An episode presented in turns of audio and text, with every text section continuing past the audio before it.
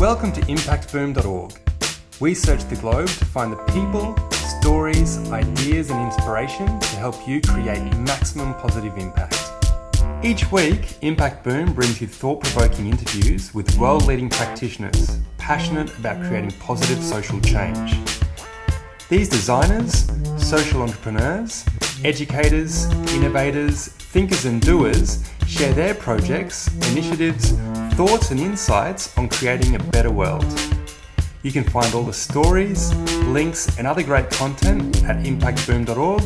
Follow us on Facebook or Twitter for the latest updates, or subscribe to the newsletter or on iTunes. Thanks for listening to episode 7 of Impact Boom. My name's Tom Allen. I'm the director of 7 Positive, and I'm passionate about bringing you the latest interviews and insights to help you create positive social impact. Today we're speaking with Christian Jewell, an experienced design strategist, social entrepreneur and part-time musician. Christian's the founder of the Transformational Be Awesome Festival, which is empowering a new generation to embody the awareness of their inner power. He's also founded design consultancy White Light and is the past manager of the Asia Pacific Design Library. So on today's podcast, we'll discuss how Christian's been using design thinking to create positive social impact.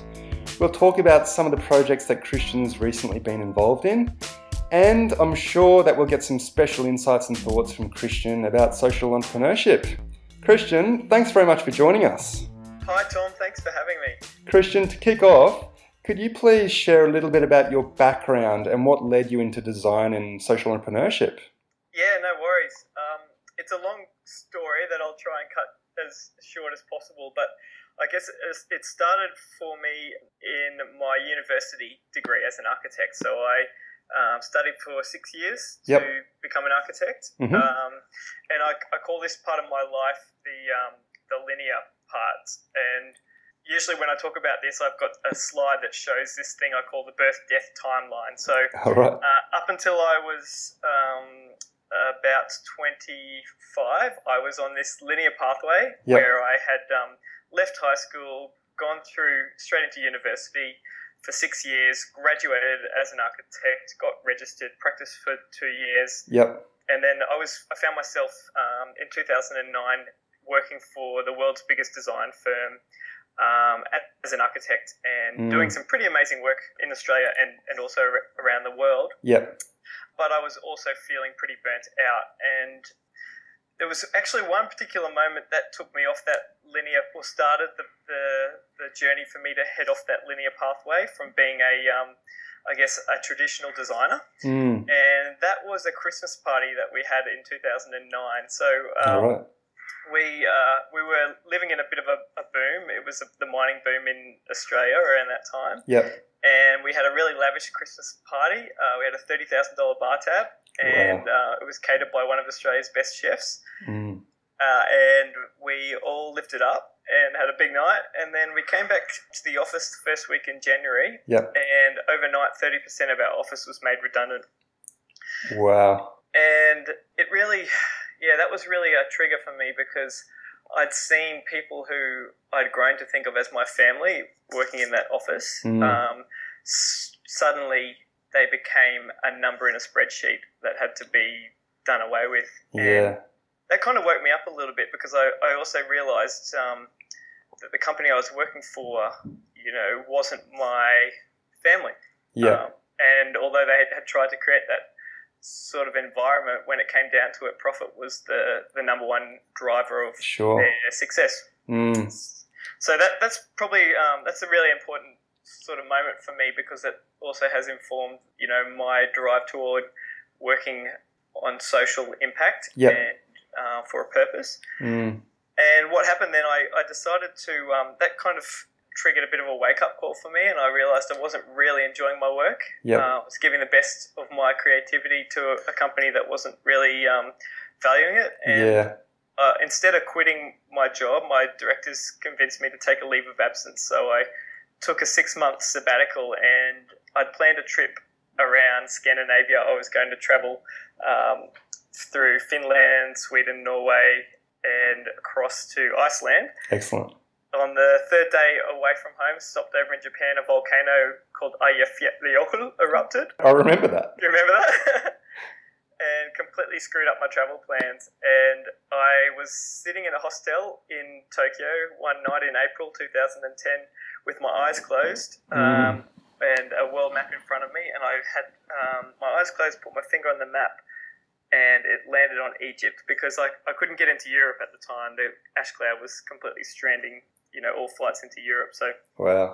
I ended up traveling around Egypt for a month, got food poisoning on my last day, wound up a week later in Madrid because that was the easiest way for me to get back into Europe. Oh, it's a great city. Yeah, you know a bit about Spain, I realize. And I was just, feeling a bit sick and a bit lost, and I stumbled on a place called Media Lab Prado in Madrid. And I'm not sure if you're familiar with... I certainly am, yes. Yeah, there's some really interesting work coming out from there. Yeah, so this is kind of way back in 2010, and they were offering a residency called Interactivos. Yep. And they encouraged me to sign up for it, and I had, you know, all the time in the world and nothing planned, so I did, and I ended up working with a team who had people from around the world from a range of really different creative backgrounds. So we had a programmer/hacker, yep. We had a filmmaker, a graphic designer, a visual artist, just a really cool mix of people. And we worked with a local community group in Lavapiés, which is a little neighborhood in Madrid, yep. To help make visible the invisible aspects of their neighborhood. So really give vision and voice to the struggles and challenges in their neighborhood. And this was just kind of transformational for me, mainly because I found myself suddenly using the creative process and tools that I'd learnt as an architect to design buildings. Yep. And here I was applying them in a completely different context to help a community group solve a social problem. And that was just like amazing for me. And so you saw a lot more value in that than the creation of a building, for example, or? Yeah, absolutely. And I also it was more than that because I thought that, you know, the set of skills that I'd learned as an architect only had a very specific application. And so suddenly when I took them out of that world and applied them somewhere else, it just, you know, opened up all these possibilities for where I could go with my work and how I could, you know, invest my creative energy more wisely. Absolutely. Yeah, so I made a commitment to myself on that trip that from that day forward, I would pursue the things that excite me and explore my curiosity using creativity. And since then, it's that kind of... you know, moment has taken me in all sorts of weird and wonderful directions, which, you know, eventually led to me working at the State Library of Queensland, managing the Asia Pacific Design Library, and I eventually moved to Iceland and got to Iceland, wow. even though I didn't on that trip. So I spent 6 months living there in 2014. Fantastic. And here I am in Melbourne now doing this kind of design thinking, social impact work and juggling my time to create the Be Awesome Festival. Yeah, it's certainly a really exciting time for you at the moment, Christian, being that you're in the lead up to delivering that Be Awesome Festival. So could you please share a little bit more with the listeners about what that festival is about and what your key goals are? Yeah, sure. So Be Awesome started for me as a blog in 2014. It was a goal that I set myself just as a little side project. I'd had some pretty crazy experiences, you know, from 2010 onward. That trip I took, although that residency in Madrid was awesome, I was, you know, I had the food poisoning experience in Egypt. I was drugged and robbed in Istanbul. Wow. You know, having to change my itineraries, just like all sorts of crazy stuff happened to me in those few months. And so I created the blog to just share some of the lessons that I'd learned through some of those life experiences. And I don't know why I called it Be Awesome. It was just like a vibe that came to me. And what I found, I was sharing those blogs every Sunday night through Facebook and Twitter, and gradually a little community started to grow of like-minded people who could really relate to the experiences that I'd had and had shared similar experiences, learnt similar lessons. And through that community, there was a little drive to actually like turn this into something. So we started doing these things called random acts of awesome. Yep. Where we went out into public space and kind of like positive activism, but in a playful way. We went out to Central Station was the first one we did in Brisbane on a Friday morning, yeah, where we handed out 600 stickers that said, "Hi, I'm awesome," to unsuspecting commuters coming, yeah, out of the station in the morning, and you know, invited them to wear these stickers for the rest of the day. It was really great. So we do these kinds of things. We post them on YouTube, and that community was, you know, steadily growing. Yeah. And around 2014 as well, I just, it was literally like a daydream. I visualized this giant pimped out school bus, mm-hmm, pulling up onto an oval, yeah, robotically unpacking like a transformer into this giant megastructure, sort of Willy Wonka style. Yeah. The kids all like staring at the window from their boring maths class, and then suddenly being told this is like the Be Awesome Festival and you're going to spend the rest of your day inside that amazing structure. Wow. And inside that structure, I saw all of the things that light me up. So music, creativity, play, yeah, ephemeral architecture, that kind of high-tech structure, mm, and working with kids and education as well. It was just like a space that would bring together everything that I care about and I'm passionate about. Excellent. And when I had that vision, it was like, it was massive, and I could see this really as a positive disruption to the standardized schooling system. Yeah. And it felt too big, really, and I didn't really know where to start. So I bet. I put it off for a while, and then after coming back from Iceland in 2015, I had this window of time where I was back in Brisbane, mm, and I was challenged by some mentors and friends of mine to just create the smallest possible version of this vision. Yep. And so we did. We created the Be Awesome Festival pilot in Brisbane. Yep. We had 12 8 to 10-year-old participants and a team of volunteers. We crowdfunded $15,000 in 3 weeks. Excellent.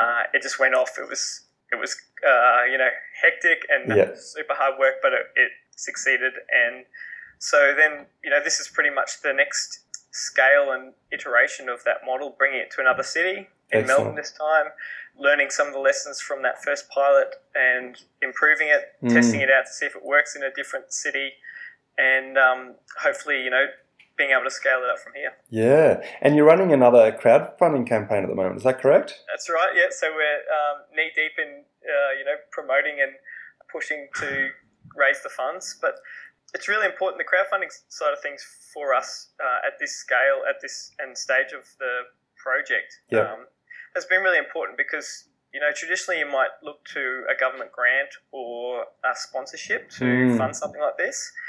And the model for creating the festival is very like community-led. So we run a public poll to ask the community that we're working with what lessons they would like to teach the kids who participate in the festival. Yeah. And we use the top responses to design the physical challenges that happen in the festival space. Mm. And it's really important to us that the community owns it and actually funds it. Yeah. It's funded for, with, and by the community. So it's almost like, you know, a rite of passage that the tribe is kind of raising and creating as a gift to the next generation. Oh, that's really exciting, Christian. I think it'll certainly be something interesting to watch and something I wish you luck with. Yeah, thank you. I think Melbourne's a good place to be doing that now as a second iteration, because there's just such a great scene down there in general. And is that partly why you moved down there? Yeah, it was interesting because my partner and I had I was living in Iceland in 2014, and then I met my partner Hannah, who's a social worker. She was doing a project in India, yeah, actually. So I went and spent a couple of months with her traveling around India, mm, and we got back to Brisbane at the end of 2014 with itchy feet, yeah, but having lived pretty much out of our suitcases for the past year. Yeah. We were eager for a change of scenery, but also didn't want to completely have to start from scratch. So Melbourne was kind of like a good middle ground for somewhere familiar, but, mm, also somewhere new. And it's a place that I've wanted to live for a while. I've got quite a few friends down here, and yeah, just knowing the possibilities for my work and also for Be Awesome as well. Yeah. And it's been great. You know, like any new city, you lived in Barcelona, you know, you'd know, like, it takes a while to build up your network and feel some stability and security. So we've been here for a year and a half now, and it's, it feels very welcoming and supportive. Oh, that's really great. And I mean, it's known for its strong social enterprise scene down there, Christian. So how are you involved in that, and what initiatives are happening in the city that you find particularly inspiring? Yeah, it is. It's massive and it's inspiring, and it's because there is so much going on. And really, it's a great time to be in this space because it feels like there's a revolution taking place in social purpose-driven organisations. I'm not sure if you're familiar with the Purpose Conference that Sally and the Wild One guys have been putting on for the last 2 years. I have come across it. Unfortunately, I'm yet to be able to attend it, but it looks good. Yeah, so, I mean, that's just one of a few, you know, events and things that are putting a container around this movement, and I really see it. Like, I guess Melbourne is globally one of the forerunners in this movement that business for social impact is going to become the norm. Yeah. You know, our society is demanding it. So that seems to be, like, I have a probably a bias because I'm surrounded by people who are in this space and thinking this way as well. Yeah, sure.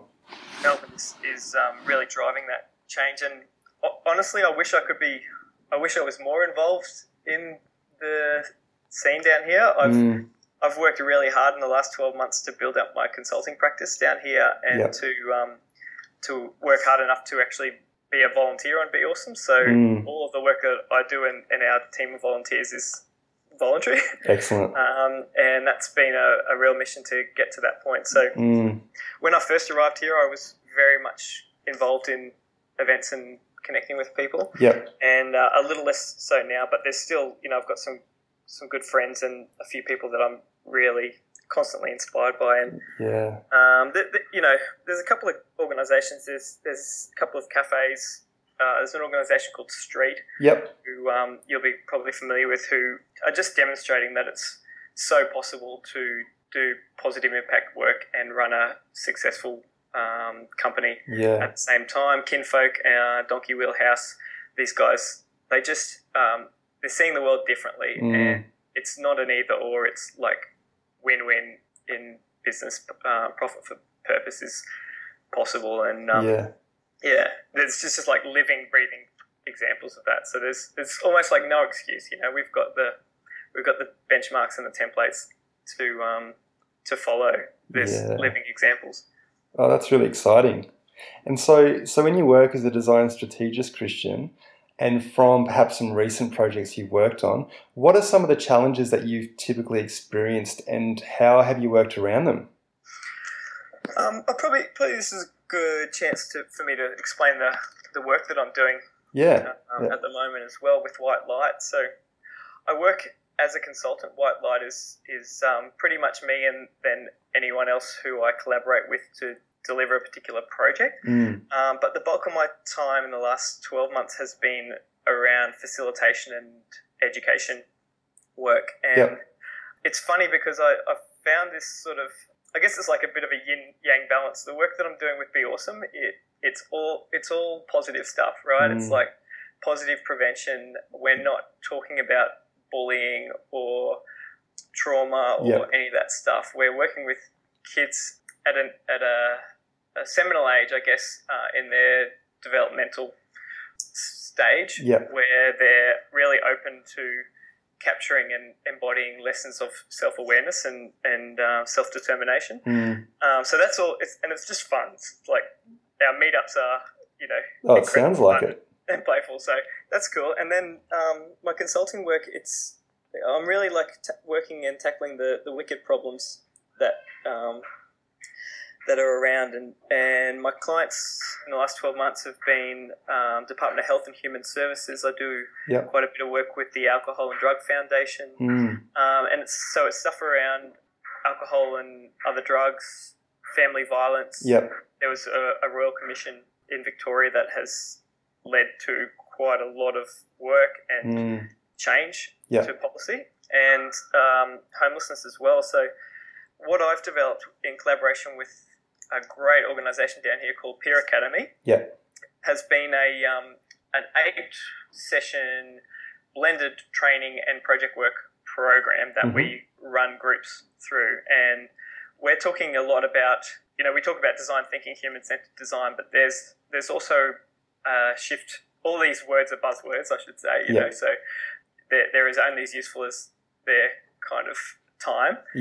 But we're talking a lot about co-design at the moment. So that's basically the way that I see it, is it's applying human-centered design in collaboration with the people who are most impacted by the problem that you're trying to solve. So an example of that is the most recent program I ran with Department of Health and Human Services. We had 4 teams of 5 people in each team. Each of those teams were made up of people who had experienced homelessness at some point, or were still dealing with issues around homelessness.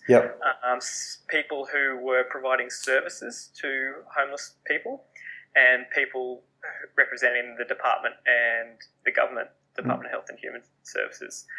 And within those teams, they had a network of critical friends who also provided input throughout the program. So we ran through the design thinking process that I use over 8 sessions to break down the understanding of the problem, creatively develop ideas for potential solutions, and then testing out solutions and launching them as prototypes. And this is quite revolutionary, because so often government is telling the community what they're creating and announcing a policy, and this was really designed for, with, and by the people who are most impacted by these problems. So it's been really rewarding, challenging, inspiring as well. No, it certainly sounds super rewarding and like a great project to be working on. And so with these sorts of programs, Christian, how are you measuring the impact? Like, impact's something that people talk about a lot as potentially something that's hard to measure. So are there any particular methods or tools that you are using to measure this social impact? Yeah, it is one of those things that isn't being done well. Would you agree? I would. Work. I remember, when I was working at the State Library as well, this is something that we struggled with as well. How do we measure quantitatively the qualitative aspects of the work that we do? Like, how do we measure transformation? And it's difficult, but there's been a few, it's just one of those questions that I'm still trying to find good answers for. And I can share what I've learned probably in the last couple of years as well, and this might be helpful. There's a group down here that I came across while I was doing some work briefly with an organisation called Co Design Studio. Those guys are also doing great work in placemaking and community-led stuff. Excellent. These guys are called Community Indicators Victoria. I think they have similar setups in different states, but basically they gather and curate a bunch of metrics for community wellbeing across a whole bunch of different areas as well. So that's a really good resource to turn to start to find ways to benchmark and then measure impact. So that's one to check out. In our programs, in the co-design and design thinking programs that we run with their various clients, a part of the problem definition in the early phase of the program is getting teams to capture the most important qualitative insight and the most important quantitative insight. So the quantitative one particularly is a metric of the problem that clearly frames it. So, for example, the most recent program that we ran around homelessness, one of our teams was looking at Aboriginal homelessness. And that I'm going to totally misquote the statistic here, but it was something like there was I won't try to guess it because I'm going to forget it. But there was a dramatic percentage difference in the number of the percentage of Indigenous people experiencing homelessness to the broader population. So that's like a very clear number. Yeah, absolutely. And then we ask the teams to use that as their benchmark to reduce the problem, the issue. Mm. So what the one way that we try to in that program at least is we try to reduce the percentage or number that they pick up. Yep. And we try to capture a qualitative insight, which is basically somebody who's affected by the problem, talking about how it affects them emotionally. And then, again, you know, we're trying to find an insight following a process that shows how their pain has been relieved and we've created gain as well. Yeah, yeah. So still, you know, work in progress for us on that. And I think just something that a lady, Dee Brooks, that I heard speak at a conference that I was at in Sydney late last year that I was running a workshop at. Yeah. She said when it comes to impact measurement, one really simple way to look at it is asking the question, is anyone better off? Mm. And I found that really helpful because we can also overcomplicate this sometimes. Yeah. And if we just keep that as our reminder that we're in the business of improving people's lives. So is anyone better off? Yes. Yeah, it's a really nice way of framing it. Yeah, I loved it. I love that way of looking at it. Oh, it sounds like there's some great work, and I'm sure you'll have some fantastic projects similar to that as you move forward. So, Christian, I mean, you've obviously spent quite a few years now in the design industry. So, how have you seen that industry transform? I mean, obviously, you've had a transformation in your own journey. But where do you see the whole design, social enterprise, social innovation space heading into the future? When I think about the design industry and the social innovation, I think of those things quite differently at the moment. And I'm quite removed from the traditional design community, sure, I guess. But what I have seen in my transition from, you know, being an architect for profit to being what I say is an architect for change. Yeah. I've seen particular design disciplines pick up the design thinking and social change stuff more comfortably than others. And this was particularly when I was managing the Asia Pacific Design Library. I had a lot to do with, you know, broadly with the design community. And it was like industrial designers and graphic designers particularly are picking up the principles of design thinking and using them for social change much more naturally than some of the more, you know, some of the other more traditional design disciplines. Yeah. Yep. Would you agree with that? Yeah. No, I certainly would agree, yeah. Yeah, so I found particularly industrial designers and graphic designers, I felt this came more naturally because they're used to applying the process and the principles more broadly to different challenges. So it wasn't a giant leap to say, you know, I've got to design a chair or a dentist's tool or a social innovation system. Like, it's kind of the same way of thinking. Yeah, yeah. But I also, like, I still kind of keep in touch with the architecture community, and I have run a couple of workshops with architecture, schools of architecture. I've been invited to run a workshop with one of the big Australian architecture firms this year as well around design thinking. So fantastic. I'm really hopeful because I've in the past also given a lecture to first year design students about just how valuable a design education is. And I believe, you know, like we are all inherently designers in some way and that my work that I'm passionate about is just saying, you know, that this is these tools and this process is something that we can all use to drive change in our lives and the lives of others. So I'm feeling really optimistic about it, and I also feel like, you know, the millennials, the next generation, that this kind of movement toward positive impact is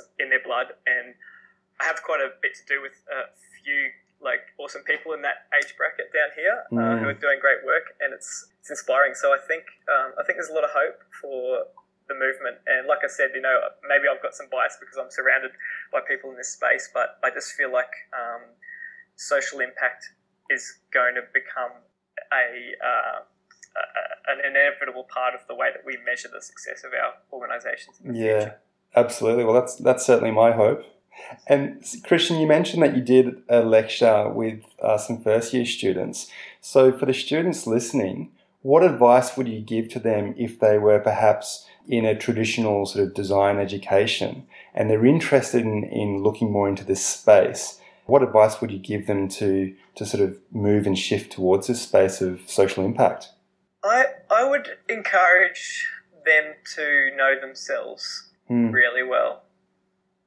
Learn to know themselves really well. And I also see, I guess, a flip side to this movement, which is the celebrity social entrepreneur. Yes. And the guru, the founder, yep. The one person at the front of an organisation who's celebrated and... The heropreneur. Nice. Yes, the heropreneur. I love it. I don't support that.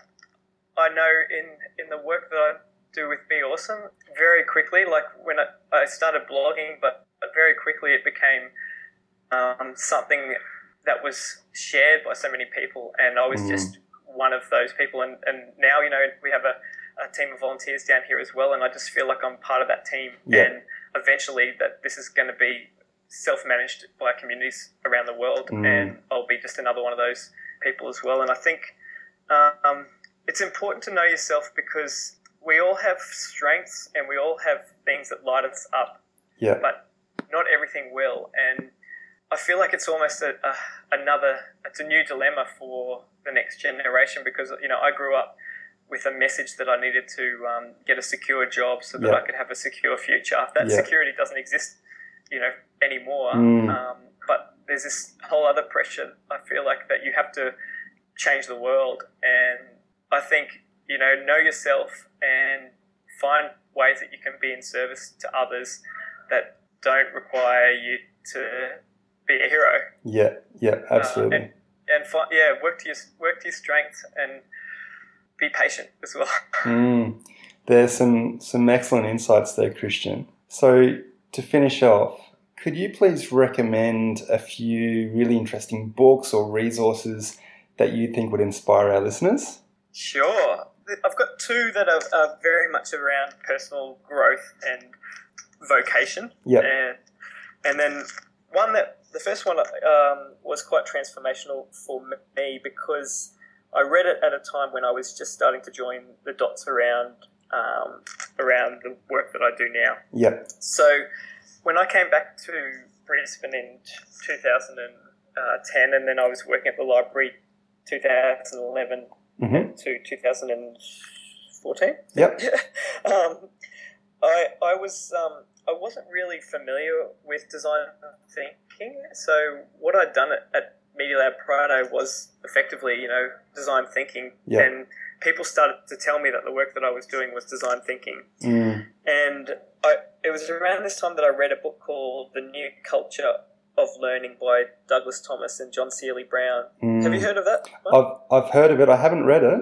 Yeah, so it's a pretty short read. And these guys, I don't know if it's still as current as it was when I was reading it in 2011-12, yeah, but they just talk about the new revolution in education and the shift that technology has created to disrupt the way that we learn. And it's all about collaboration. It's all about exchange of information, and the shift from the teacher being the sage on the stage to the guide on the side. Yeah. So that really just made a lot of things clear for me, yeah, and I think it really speaks to the democratization of knowledge and the sharing of information in our, you know, in our new culture. Yeah, and so I suppose is it towards that shift of co-design as well, rather than sort of being designed for. Absolutely, and that's been such a learning for me in the work that I've done the last 12 months as a facilitator. Like, I ran over 50 workshops last year with over 1,300 people, and yeah, it was just, you know, a really successful, crazy, busy year for me. But I just constantly was challenged as a facilitator to step back, yeah, like to realize that the wisdom is in the group, yeah, and that saying, you know, that good design is invisible as a facilitator, as an educator. Like the best educators, their teaching is invisible. Yeah. And this kind of creating the space, the container for the serendipity to take place, trusting the wisdom of the group, giving space to the quiet voices. And this book, I guess, kickstarted that, all those sort of lessons for me as well. Excellent. The other one is a book by a guy called Parker Palmer. Yep. Called Let Your Life Speak. And I really love this because this is really a book about vocation, you know, your calling, your purpose, whatever you want to call it. And he just shares his experiences really eloquently. What I love particularly in that book is there's so much pressure, I think, for this generation and the next generation to find our purpose, like this elusive thing that in La La Land that we one day find, hold on to, and then, you know, live happily ever after. Yeah, totally. And he talks about in that book that for him finding his, he calls purpose vocation, but he says, you know, following my vocation has been more a case of discovering it through the things that aren't my vocation. So basically the failures or the pathways that he went down that he realised, I really shouldn't be doing this work. Yep. And then auto-correcting to a different direction. So I love that approach that we're constantly, you know, trying, failing, improving, and we'll never quite get there in doing exactly what we're meant to do. Yeah. But being curious and open to experimenting and learning from the mistakes. It's really beautiful the way that he describes. Yeah, it sounds like a great read. And finally, I think this book was really sums up the foundation of what Be Awesome is about, actually. It's called Man's Search for Meaning by Viktor Frankl. Yep. And this is a story of his experience in Auschwitz, in the concentration camps, and really, really powerful. He discovered, you know, in that space that there were people who were giving up hope, and he found that the thing that kept him alive was creating a positive meaning to the experience that he was having. So while he was in those camps, he visualised himself coming back to his hometown after the war, alive and healthy, giving lectures in universities about his experiences in the concentration camps. And so he found a really positive meaning in that, you know, most extreme experience, dire circumstances. Yeah, the most dire circumstances, which you could forgive anyone for, you know, plunging into despair. Yeah. But he just saw the purpose of his time in there was to capture these lessons that he could share with others. And the famous quote, you know, from Viktor Frankl is that between stimulus and response lies a space. And it's within that space that we have the freedom to choose, somewhere along those lines. But that's really the message with Be Awesome, is that we're trying to empower the next generation to realise that in every moment, even though we may not be able to control the circumstances of the situation, we can control the meaning that we ascribe to the situation. And we do that through self-awareness. So his story is a beautiful example of, you know, in the most extreme of circumstances, how a human can practice that self-awareness and meaning. Oh, it sounds like an excellent read. Happy reading, everyone. Yeah. Christian, I'd like to wish you the best of luck with the Be Awesome Festival. And thank you very much for your time and generous insights today. I very much appreciate it. My pleasure. Do you mind if I give a quick plug to what we're promoting at the moment? Absolutely. Absolutely. Tell us more. So if the podcast is going to be live, we've got nominations for parents in Melbourne for their 8 to 10-year-old kids to nominate them before the 11th of January. So just head to beawesome.org.au if you would love your kid to have an experience of a lifetime on the 28th of January. And our crowdfunding campaign closes on the 15th of January as well. So if you believe in what we're trying to create and share our vision, we would love you to support that and help create this experience for our 8 to 10-year-olds. So you can head to Pozible, Pozible.com and search for Be Awesome. Excellent. I'll make sure the podcast is broadcast before then, Christian. No pressure. Thanks, Tom. I really appreciate it. It's been lovely talking to you. And I'll look forward to catching up in the future. Thanks, Christian. Thanks. All the best. Bye. Bye. Thanks for listening to Impact Boom. You'll find links to the initiatives, people and resources mentioned in this podcast on impactboom.org. Please leave your comments below, and remember, we'll be publishing fresh inspiration and insights to help you create positive impact every week on the website, Facebook page and Twitter.